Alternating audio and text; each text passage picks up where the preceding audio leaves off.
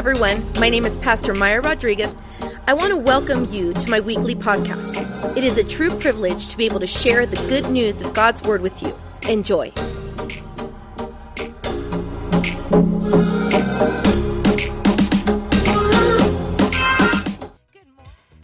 Good morning, Grace City. Good morning to our Grace City online church. Yes, we love you. And you know what's so amazing is that that tithing message, I think it wasn't just a tithing message, it actually goes so well with what we are going to be talking about today about um, having hope for your home. And the, the topic for today is creating a healthy home culture. So in all actuality, that tithing message just goes hand in hand in the example of how we begin to create a healthy home culture. How many know that there is hope for your home? well, I, some say amen. Some of y'all like, oh, I came here and I don't know if there's actually hope for my home. Last week we touched on the concept that a broken society is actually the fruit of a broken home. And I, I, really do believe that. And we need to believe that because we're not trying to fix society first. We're actually focusing on home life and then society will be fixed. Amen? And it's important to realize that is if your home is unhealthy, if the culture within your home is unhealthy, then everything around each one of the branches, right, will be unhealthy. Your home, your, your life is a reflection of your home. Usually when somebody is disheveled and is always, you know, in a bad mood and, and is always, you know, just out of order, usually if you visit their home, their home is actually also unorganized, disheveled. You know, there's a lot going on there. Many times when I speak to kids, to children, you see a lot of their outbursts or, or when I'm, or when I'm talking to them, the way that they talk is mostly about their home. You know, their, their outlook on life is a reflection of what they get and what they hear at home. So, in order to begin with this, I want to define home. Number one, home is where you are right now. That's home. Wherever you are. That could be living at home. How many are living at home? Not paying rent, mooching off the parents. Yeah? Oh, so good. Mooch off for as long as you want, okay? Living at home. How about college students eating top ramen day and night, right? If you're living on campus, that usually is what we eat, what we used to eat, top ramen, pancakes in the morning, top ramen for lunch and dinner, right? How about how many single, single people? Single and ready to mingle? Any of you? Any of you? Okay, well, we're going to do a giveaway next Sunday. Come. Okay. How about married with tons of kids? Oh, how about with you have tons of little kids still running around in your house? Oh, we pray for you, right? Megan? I always pray for her. I do. She's always so cute, my Megan girl, but yeah, I'm like, how does she do it? Because it's tough. I've been there. I've done that. And it's like you, you empathize with them, right? How many empty nesters? All the kids moved out. Woo! Right? Okay. How about newly married? right? A year, two years. Is that still considered newly married? My daughter's still in her honeymoon stage. Good job, Danny. How about newly divorced? Woo! Right? Some of y'all, like, yeah! Celebrating, right? Some of you wanting to get married, some of you wanting to get divorced. Okay. That's home. That's your home. We all have different right dimensions or or aspects in our home that is home but no matter what stage in life you find yourself in sooner or later everyone we all look at that and say is there hope is there hope it could be in marriage. It could be with kids, you know, in, in, when you're planning a wedding. It could be when you're just barely, you know, getting pregnant. There is there hope because we feel overwhelmed. We feel like things are, you know, we're, we're maybe you you graduated high school and you're like, now what do I do? I thought I had it all figured out and I, I've done this, I've done that, but it just seems like things are not, you know, falling into place. Like, and, and you ask yourself, is there hope? Ask your neighbor, is there hope? Is there hope for my situation? Right? Don't we look at our situations and, and, and sometimes doubt if there is a way out of this? If we're ever going to see not, you know, walk through that light at the end of the tunnel and not in the bad light. Not, I mean, it's a good light, right? But one day, not that light, but the light at the end of a tunnel being like, am I going to get out of this situation? Will things ever change? Maybe everything's super good and you're like, no, like, I've never felt like that, Pastor. Like, everything's fine and dandy. Well, let me tell you, sooner or later, you will ask yourself, is there hope for my marriage? You know, there, we all come to a time, all married people, or they're liars if they don't, if they don't admit to this. We all look at something and, and think there is no hope. Parents with teenagers. I think this is like a really good example. I always use this because w- there's a time where I looked at my girls and I'm like, did aliens abduct my daughter's bodies? Like, were they zoomed up, you know, into a spaceship? And I started to actually, no, just kidding. I didn't investigate. But I'm like, what is going on? And I'm sure they felt that way with me. Like, where is that mom? Where is that love for mom? Everything she says just rubs me the wrong way. Everything, we can't have a conversation, right? Because there's stages. It, it just, it's the same home, we're the same people, but yet we're going through a stage where we feel like there is no hope. But let me tell you that our hope is found in Jesus. And He is hope. He is the hope. We serve a God of hope. So if you're looking at a situation and you're thinking, that's it, I'm divorced, so there is no hope for another opportunity, or you know what, no, this is just far too gone, like either, no, let me tell you, when you put it, when you're under the umbrella of God, right? When you, when you ask God, Lord, you take control of this, then I want to assure you that God will and there will be hope for that home because our God is works the impossible for possible. And situations sometimes feel impossible when it comes to family. I think we had the perfect example this last week with Thanksgiving.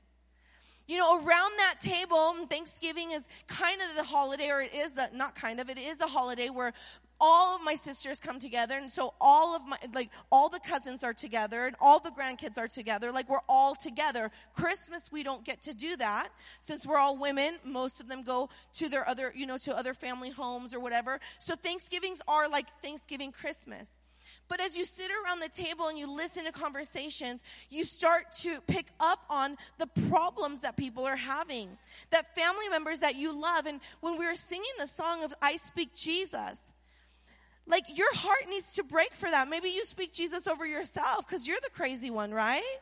But sometimes you're like, you know what? I speak Jesus over that. Like I've been there and I see, you know, that they're overwhelmed right now, but God places it in your heart. Like I'm going to start interceding for my cousin's marriage or I'm going to start praying and blessing, you know, my grandma and grandfather or I'm going to like ask God, but there is hope when you extend your hand, when you extend your faith, and we believe that Jesus has a way for that. Can I get an amen?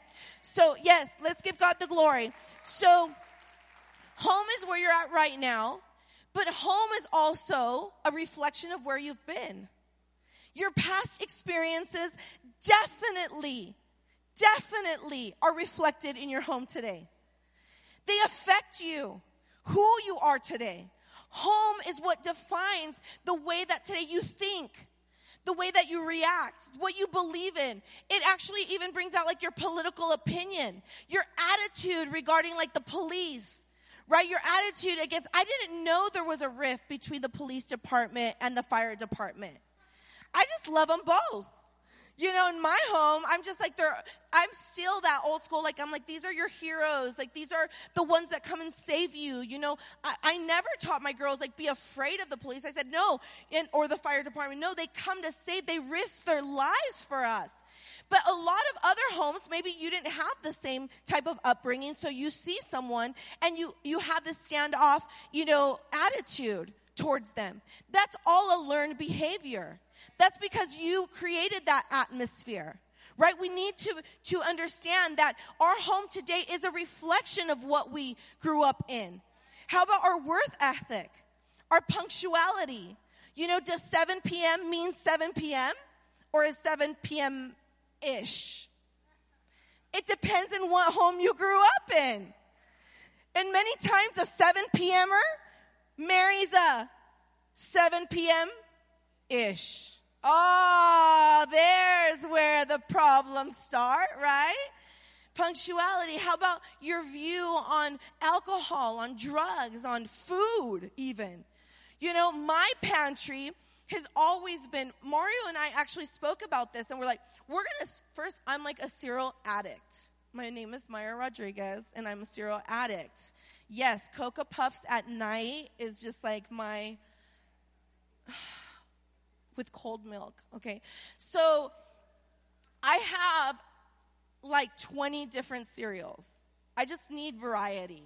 Like I'm not just like faithful to one. I just need variety. Sometimes I mix three or four in the same bowl because I can't decide how many crazies, like just my daughter. Oh, okay. Oh, good. See, I'm understanding. I'm understanding. Okay. So, um, our pantry was always stocked up with all kinds of food because our thinking was if my daughters always have access to it, then they won't ever just like go and binge off of other people's or, or they won't feel deprived of stuff. So they never arrive at the home and you see like the kids without criticizing any of your kids, but it happens, right? They go somewhere and they're just like, oh my God! And they're like there and they can't stop themselves because they never have it at home. So you're keep, I'll, I'll touch on that in a little bit, but our thing was I'm going to provide it for them and then they won't go off the deep end and just binge on stuff, okay? So that is all a reflection. How you grew up is a reflection. You're like, no, Pastor, that's where you're wrong. I don't agree with you. I am nothing like my parents. I made sure that my home was nothing like similar to where I grew up. And I'm going to tell you, you're still affected by it. Because your decision to be nothing like your parents means you're affected totally by that. See what I'm saying? You, you're, you're totally affected in the way that you want to be nothing like them. So you're still affected. This is why I titled this second chapter, Creating a Healthy Home Culture. Because you're creating a culture even if you don't know you are. We are all creating culture. Culture can be defined as the ways of life, including your beliefs, the arts, institutions, right? Passed down from generation to generation. It includes codes, manners, dress, language, religion, rituals. It includes so many things that you're not even aware of, but that's just the way it was done at your home. So now you've passed that down to your kids. You don't know why, but it just is the way it is. Okay? For example, I'm the type that we ice cream during the winter. We actually eat more ice cream in the winter than we do in the summer. How many are out, out there? Okay, that's a culture. And because you do that and you're like, oh, it's winter, it's cold, but who wants ice cream? You know? And then you're like, yeah. And then the, the song, ice cream, you scream, we all scream for ice cream. Yep, I'm one of those moms. Okay. And then we'd go and we'd eat the ice cream. That's a culture. Even if I'm not aware of it, I'm creating a culture and it could be positive and it could be negative. Society, right? And, uh, why isn't society normal for a man or, or okay for a man to cook outside, but usually they don't cook inside? But if it's outside, they cook all of it, right? They're to barbecue. Well, they think because we got to take everything out, okay? But, but it's something with culture. Say culture culture. So family has a culture. And you're like, oh man, what is my family culture? If you don't know, that's a problem. Okay? Things we just believe they're just going to be done, they're just going to be okay because we're just living together and we're just a family is so wrong. So wrong. We have to be precise. Like we have to be intentional what is right and what is wrong? Are boys allowed upstairs? Are girls allowed in the boys' bedroom? Those are things you need to talk about. Before you just yell at your child for doing something that they never knew it wasn't allowed. You have to teach those things. Teach them why. Talk to them about the reason behind. It's not just boys aren't allowed. Why? What is, what am I protecting you from? Right? How about traveling? How many travelers do we have out oh, here? Some of you guys have the culture of traveling. So my girls love to travel because we love to travel. But when we started to travel, I noticed that when they were little, they would say, uh-uh, I don't like that. I don't like that. And I said, do you like traveling? Yes, I like traveling. Do you want to go here? Where do you want to go? We would have conversations. Oh, I want to go here. I want to go there. Well, they have different food. And when you travel, you don't, you don't tell people, I don't like that when you haven't tried it. It, it, it could be offensive. So you try something first. If you don't like it, then you just put it to the side. You don't say anything else, and then you try something else. This is the way I got my girls to eat almost everything. They've had alligator, they've had frog legs, they've had escargot. Like, there is not really anything. I mean, we love tongue tacos. Yes, cow tongue tacos. We love them. They're a delicacy for us. And it's like, you're, oh my God, so disgusting. Yeah, in Ecuador, they eat um, cuy or cuy. Cuy? Okay, it's guinea pig. They eat guinea pigs. They actually roast them. So you're on the road, and in Mexico, usually you're on the road and you stop for some fruit, or you stop for like a michelada, because they do also sell micheladas on the side of the road. Never understood that, but okay. Um, and you stop on the side of the road in Ecuador, and they're literally barbecuing um, guinea pigs, little guinea pigs with the tail on, and the little teeth like this, and they're just like, I mean, none of us are like, hey, you guys, what are you eating after church? You want to go to the pet store and pick up a few guinea pigs and roast them? Right? But why do we assume we don't like it? Because it's not part of our culture. Okay? So culture actually affects every part of our life. Okay? If your faith at home is not the same as your faith at church, then what good is it? Because if culture is so important and culture is molding us, then although you come to church, you dress for church, you know, you say the amens, but if your faith at home is not reflecting your faith at church, then the culture you're creating for your children is one of hypocrisy. Take note. Take note. Hypocrisy. I never bought my daughters clothes that they couldn't wear to church and to wherever. Obviously, bikinis are for are for poolside, you know, right? We all understand that. But I never wanted to create a culture where my daughters thought these are my clothes for church and these are my clothes for going out or doing this. No, because when you do that, you're teaching them hypocrisy. We're modeling hypocrisy. When we're in a problem and we're lying or we're doing this and we're doing that and we're not actually living out our faith, right? So our kids grow up also doing the same thing.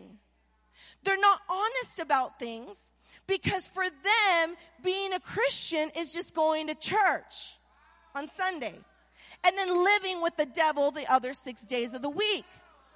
So if you're not intentional, even if you come to church, your kids can have the, the wrong perspective, the wrong culture. What is the culture that you're creating at home? Home. If you're not intentional about culture, society will define culture for your kids. Society will define culture for your marriage. I hear so many women say nowadays, men too, oh no, I do not want to get married. Oh no, I do not want to have kids. Oh no, we just want to like live together and see if it works out. Why? Because society is defining their culture. Even though when you open the Bible, it doesn't say it that way. But since for them, Christianity is only attending church on Sunday, then they open themselves up to be molded by the culture taught by society. Who is molding your life? Who is telling you what is right and what is wrong? Who is molding the life of your children? Who is depositing more into their hearts? Who is straightening out their perspective, right? Who is telling them why you don't put your finger in the light socket? I have so many um, friends that, oh my gosh. When I have conversations with them, I pray for them and I literally tell them, I think you're very wrong in your decision you're making. When they say, oh no, like, I'm not going to talk to my kids about sex. Oh no, I'm not going to talk. From the time that they were little, I was like, You're such a beautiful woman of God. You're a little girl. You were created. Look at you. Oh my gosh, you're a princess. You were made, you know, to this. I was defining, defining all the time. Oh, I love your legs. They're so beautiful. Look, look, I always try to find something gorgeous about them, not just physically, uh, you know, in their temperament, like their attitude, anything. Oh, when they're strong willed, oh, I love that. You're going to be strong willed for God. Oh, I, you sing, oh, you're going to glorify God with your voice. Always doing that, defining them. Why? Because if you leave that space open, then society will come and define it for them. Number one, this is abdication. And I'm going to do it in like three minutes. Here we go. Ready? One, abdication. Abdication, how many watched the series? Today's the day of the series, The Crown. Okay.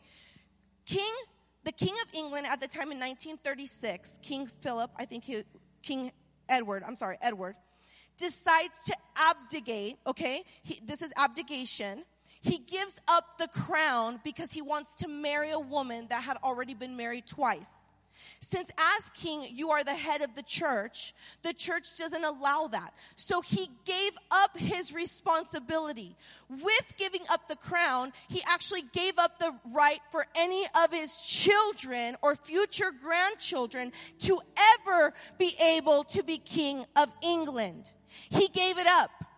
How many of us are abdicating our responsibility of parents, of grandparents, of aunties, of uncles in the lives of our children by giving up the responsibility to Grace Kids, to GC Youth, to the school district, to their friends, to the neighbor? We're abdicating. We're giving up our crown. We're taking it off because we're too busy. We want to do what we want to do.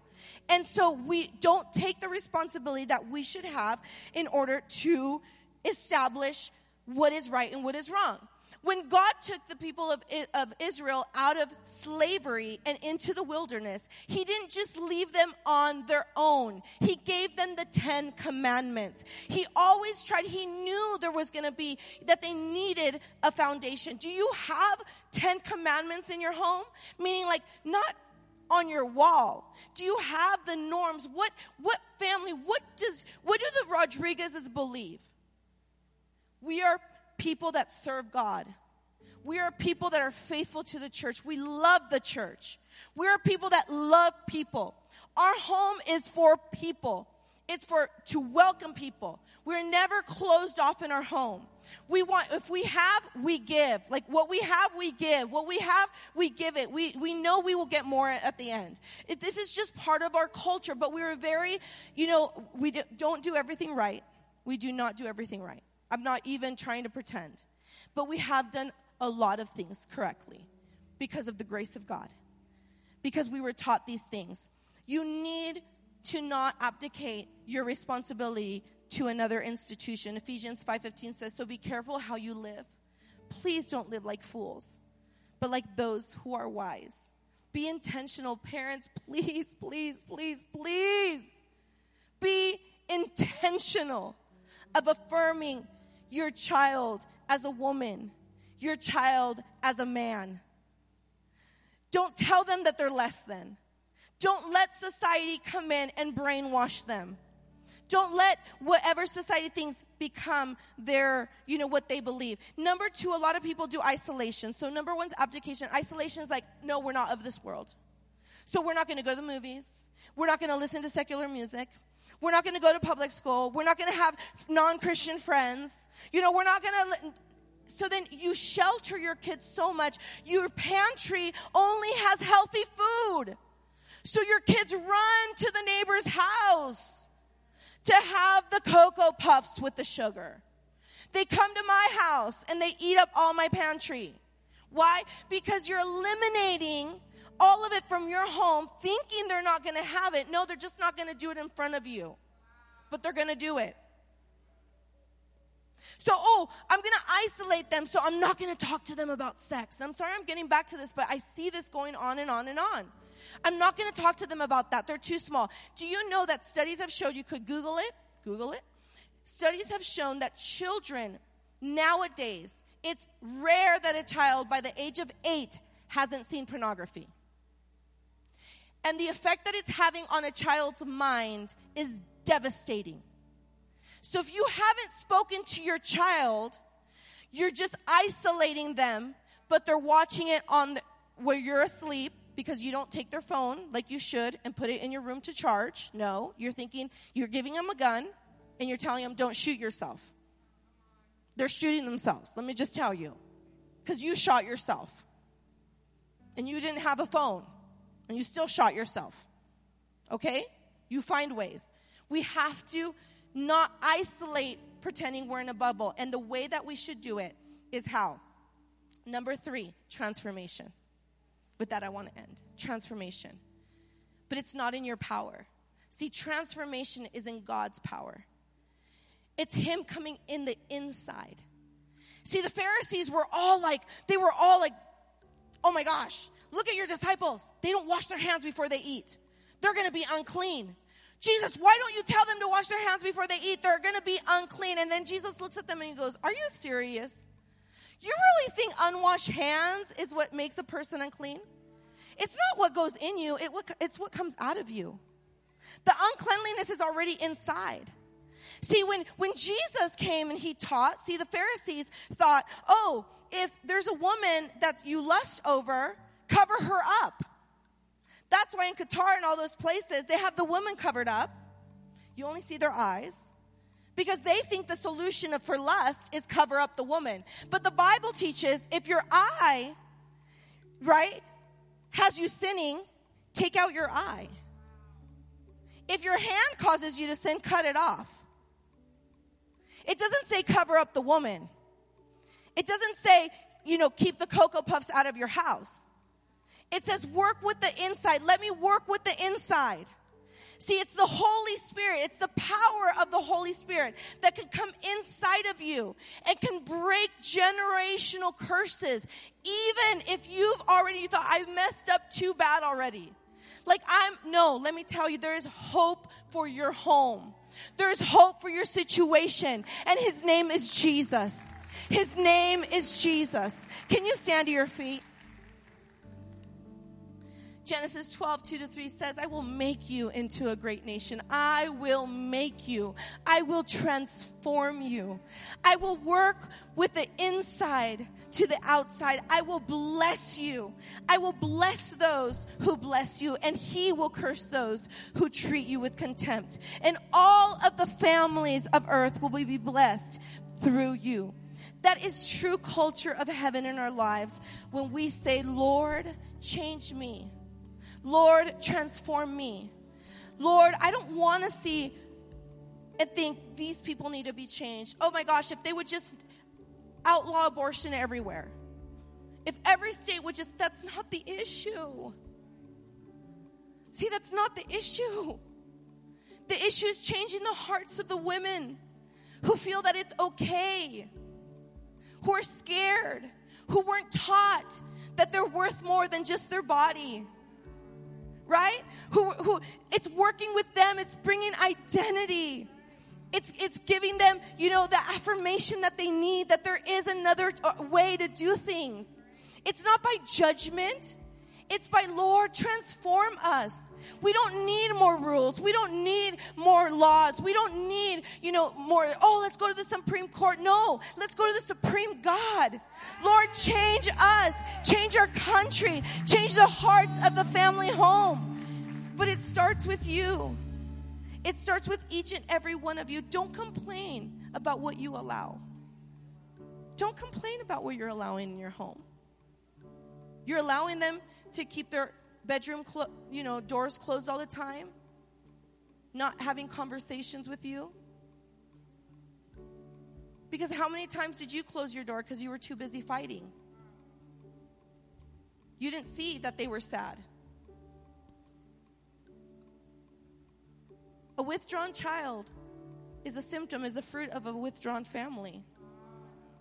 It's not their fault. There's hope for your home. Thank you for listening. Don't forget to subscribe and share this podcast with your family, friends, frenemies. Lord knows we all need more Jesus. Until next week.